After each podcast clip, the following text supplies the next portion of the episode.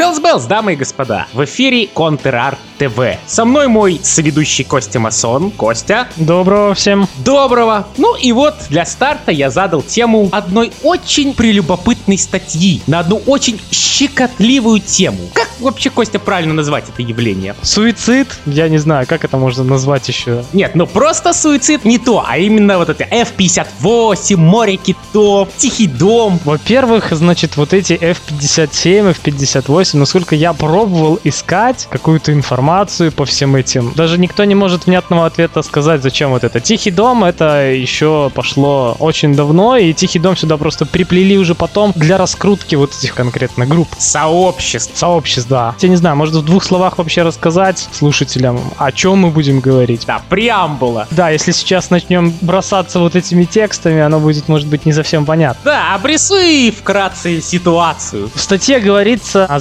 закрытых сообществах ВКонтакте, в которых школьники принимают участие в некой АРГ. АРГ — это игра в реале. То есть даются некоторые квесты, некоторые задания, и как бы участники должны их выполнять. Она включает в себя выполнение, повторюсь, некоторых ритуалов, то есть фотка с порезом на руке или ножом, подъем ночью в 4.20 утра, расшифровка каких-то странных посланий от все тех же кураторов сообществ. Ну и, значит, э, те люди, которые пройдут на следующий уровень, добавляются в секретную конфу и приглашаются в скайп уже для разговора один на один. Значит, заканчивается эта вот игра, если это так можно выразить, хотя язык, честно говоря, не поворачивается называть это игрой, заканчивается она самоубийством. Значит, известно якобы несколько десятков таких случаев. В статье говорится, что 80. А в статье говорится про 130 случаев. Из этих 130 случаев вроде как 80 человек состояли в этом... Не в этой, а вообще в сообществах, которые призывают, так сказать, к суициду. Ну, как-то так, да. И везде, как бы, в этих сообществах упоминается фотография некой девочки Рины, тоже совершившей суицид в ноябре прошлого года. Закосплеила Анну Каренину и, значит, легла девочка под поезд. Последними словами ВКонтактике, в статусе, были слова «не пока». И, значит, из этой девочки вот эти вот группы, они сделали как бы такой, я не знаю, символ, культ. Основные у этих групп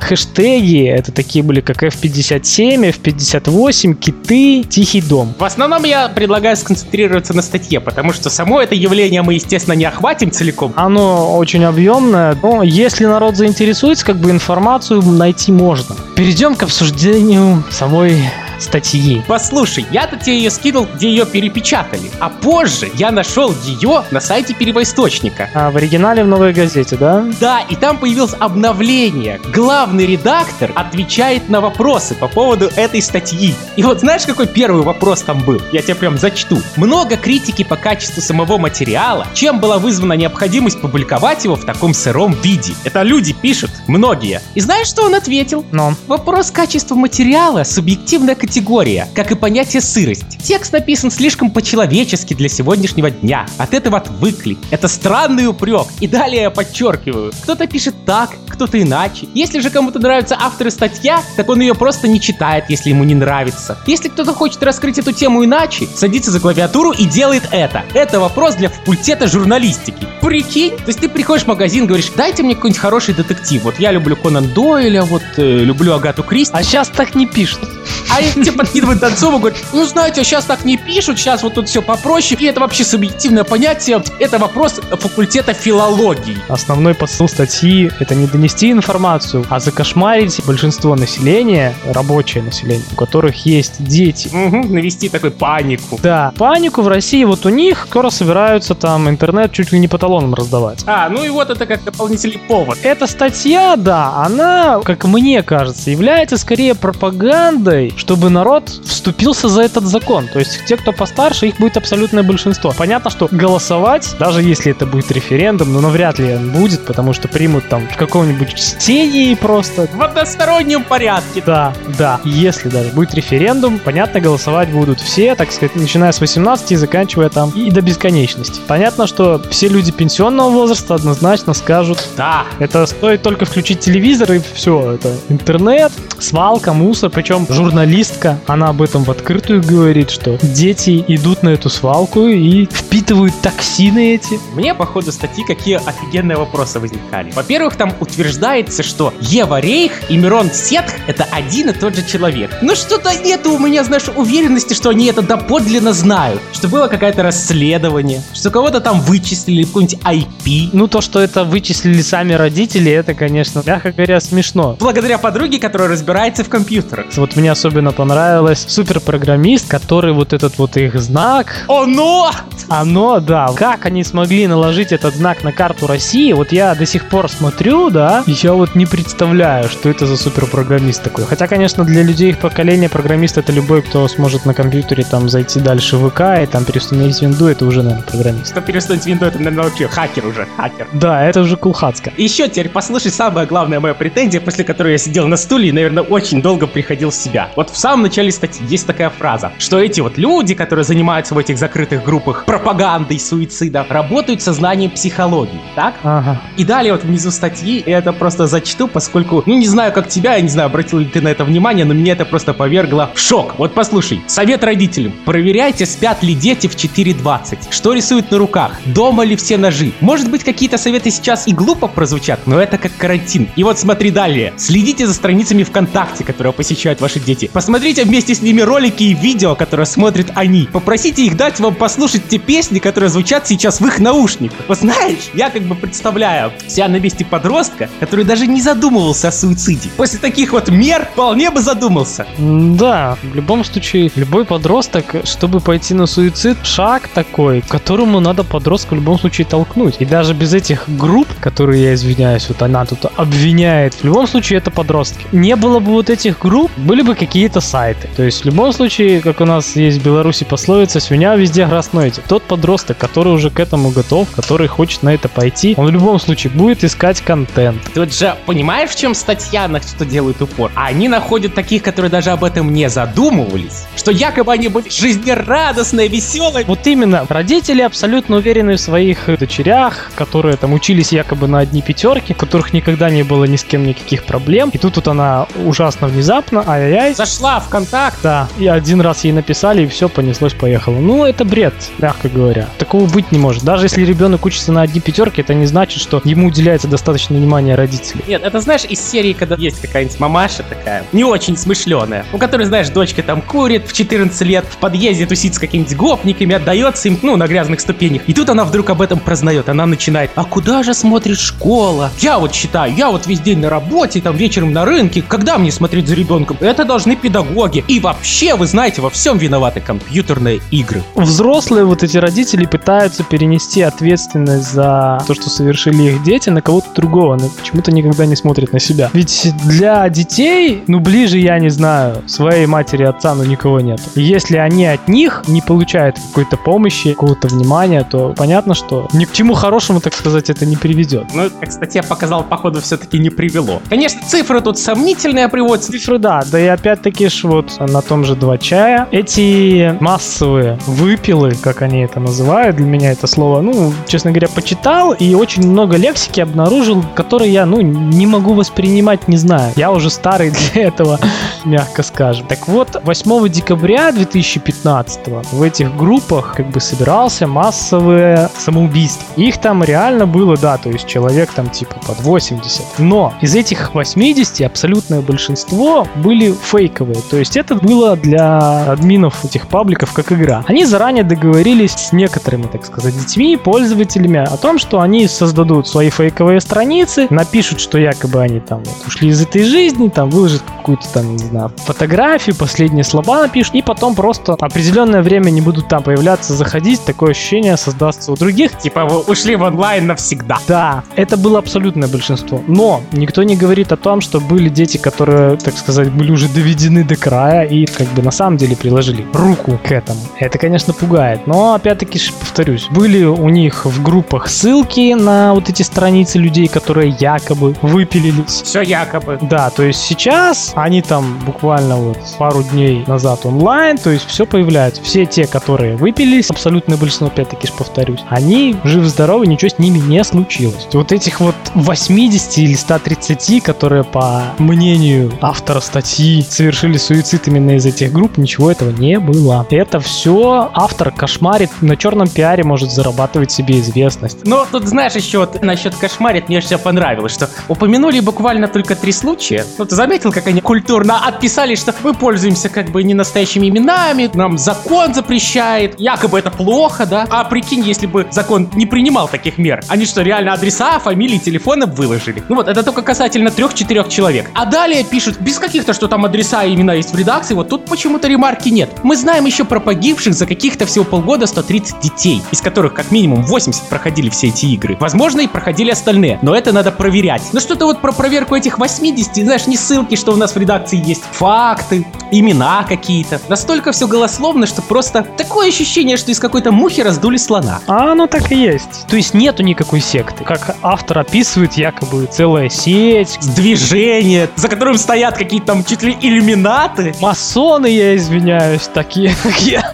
То есть это целая секта, которая оплачивается кем-то там. А, да, что там еще большие деньги в раскрутку вкладывать. Да, да, да, очень большие огромные деньги вложились в раскрутку. Якобы детям даже помогают. Родители не хотят верить в то, что ребенок сделал с собой. Это был не самостоятельный шаг. В статье упоминается папа этой девочки, бывший ОМОНовец. Слишком, говорит, далеко портфельчик улетел. Не может такого быть. Ее, говорит, кто-то столкнул. И портфель закинул. Да. Как бы понятно, конечно, родителей, что да, для них это, возможно, тяжело, но опять-таки, я говорю, никакой секты, разветвленного движения, ничего нет. Помнишь, как они это зацепились? Там, значит, сняли куртку, тут сняли куртку. Два случая или три. А вот если вот бы про эти 80 случаев, в скобочках, во всех этих случаях была снята куртка. Ну, знаешь, вот какие-то такие факты. Причем даже, по-моему, тут же автор писал, что каждому давали номер порядковый, под которым, типа, он должен был выпилиться. Тот же Филипп Лис, который в этом всем участвовал, 33-летний, блин, придурок, который раскручивал через эти группы свои песни, он там какой-то музыкант, у него все вот эти песни с таким вот калечным этим смыслом. Я бы это назвал эмовская, но боюсь, эма сейчас уже нет. То есть со всем этим контентом он вот это вот все свое пропагандировал. Даже снял якобы свою смерть. Он там вышел на балкон, якобы повесился, якобы подергался, а потом воскрес. Ну это так смешно, я не знаю, как можно в это верить. А остальные админы этих, кто-то зарабатывал на этом деньги. Э, вот это Арина Полякова. А потом уже, когда группы создавались, то есть все вокруг нее завертелось. Вот эта смерть ее, она стала основным толчком. Потому что, насколько я знаю, до этого, в 2013 году, похожие группы создавались уже. Их пытались тоже так раскрутить, вот эту АРГ сделать, замутить, но как-то вот не пошло. А сейчас вот с этой Ириной Поляковой, она вот ушла эффектно, вот эти слова не пока, плюс еще фотки выкинутые. Это все сыграло на руку вот этим вот,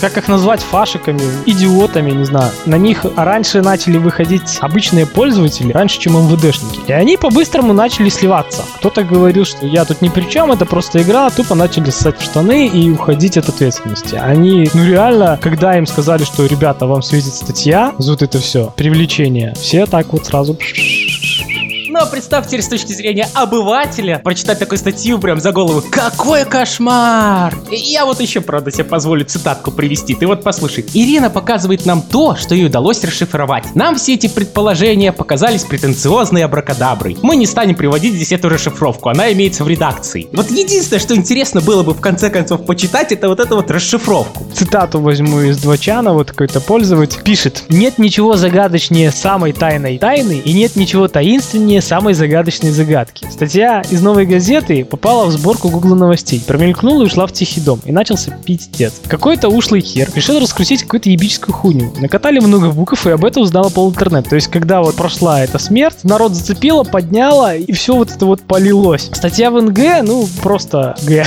Никаких фактов, сплошные намеки, эмоции и тайные заговоры. Засунули червячка в башку людям, включился психологический выключатель. Опять-таки, у каждого человека, вот я говорю, прочитая эту статью до конца. Я когда начал читать, у меня были сомнения жуткие вообще там. Я читал и не верил. Думаю, что за нафиг? Когда я дочитал до конца, во мне тоже уже как бы там, понимаешь, поселились сомнения. А вдруг это реально так оно и есть? Жажда узнать тайную тайну вот поглотила сознание обывателей и проникла в море человеческого подсознания. Те самоубийства, которые приводятся в статье, это как бы обычное штатное самоубийство, которое в принципе происходит. Никакое отношение интернет к этому просто не имеет. А государство решило поднять хайп вокруг злого и опасного интернета с целью прикрытия. Дополнительный повод просто найти. Да, просто дополнительный повод. Как пример, был такой процесс по делегализации ЛСД в США. Угу, Тимоти Лири. Да, то есть девочка убивает себя после депрессии, вызванной якобы психоделиками. Эту тему освещают в СМИ, как вопиющий случай, и ЛСД запрещают. Как вопиющий типичный случай. Да, хотя влияние самого препарата не было доказано. Кстати, отец той девочки заработал потом деньжат огромное количество. То есть ездил по стране с семинарами как раз таки вот на тему наркотической зависимости. То есть да, все это было в интервью Тимоти Лири освещено. Тоже кому интересно, может посмотреть. Вот еще как бы интересная такая вот нашел в интернете. Был такой сериал «Комиссар Рекс», если ты помнишь. Про собачку. Да. И вот 6 ноября 2002 года вышла серия, когда дети хотят умереть. Она так и называлась. Марк, Ники и Рекс расследуют две смерти, которые, кажется, связаны между собой. Молодая девочка, найденная мертвой в парке, однозначно совершила самоубийство. Убитый психолог, которого Рекс находит неподалеку, занимался борьбой с самоубийствами молодежи. При расследовании Марк и Ники сталкиваются в интернете с настоящим сайтом для самоубийц, где молодые люди поддерживают друг друга на пути к этому поступку. Еще в 2002 году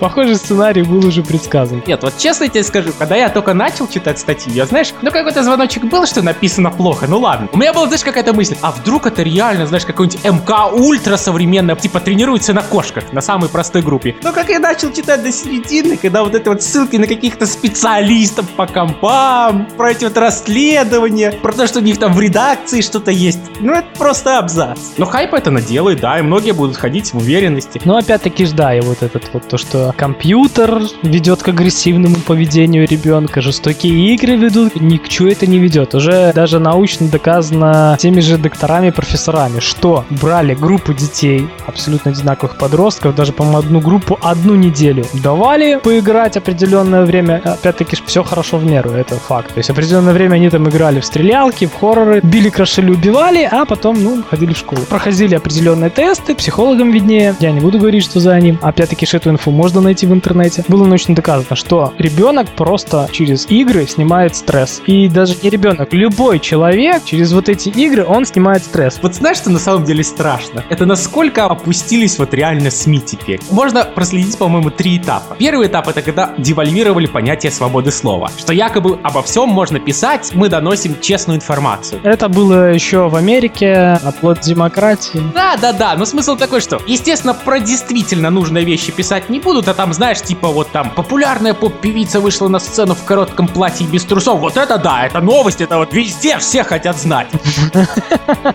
Человек, который хочет получить информацию, он ее не получит, потому что даже ее ему никто не предлагает. Это ладно, это уже девальвировали. Но сейчас уже идет все к тому, что они просто девальвируют уже понятие, как качественно делать свою работу. Есть такое высказывание, people have it. People have it. И сам редактор пишет, да, это вот субъективное понятие. Вот, чувак, если ты главный редактор газеты, отправь своих корреспондентов на факультет журналистики на обучение. Причем, понимаешь, что самое интересное, да? Они, вот все СМИ, я вот сколько интервью не видел, директоры каналов вот этих газет всех, когда вот с ними говорят, те люди, которые ответственны за то, что выходит в эфир, они говорят, что якобы это не мы виноваты, этого хочет толпа. Народ не хочет там смотреть, я не знаю, научно-познавательные передачи, а хочет смотреть по РНТВ про, блин, инопланетян. По мне так это бред. Из народа реально делают быдло тупое. Причем уже, ну, на протяжении, так, я не знаю, годов с 90-х. Научно доказано влияние СМИ на народ еще, блин, при Гитлере. Этого не народ хочет, это, блин, из народа просто, я говорю, делают вот тупое стадо. Посредством таких вот, мягко скажем, не очень качественных статей. То население, которое читает эти газеты, да, они в это поверят и будут настороже. А мне еще жалко тех детей, чьи родители мало того, что в это все поверят, это понятно, которые реально еще последуют советам вот этим вот гениальным. Когда вот ребенка там заставляют, чисть, там туда-сюда. Плюс еще, когда и начнут вот так вот проверять каждый твой шаг, у каждого человека должна быть какая-то личная свобода. Без этого никак. Посмотрите те ролики, что смотрят они. Вот я себя вспоминаю в том возрасте. Ну, правда, тогда интернет не позволял ролики. Были картинки, но, знаешь, мне было бы крайне неловко.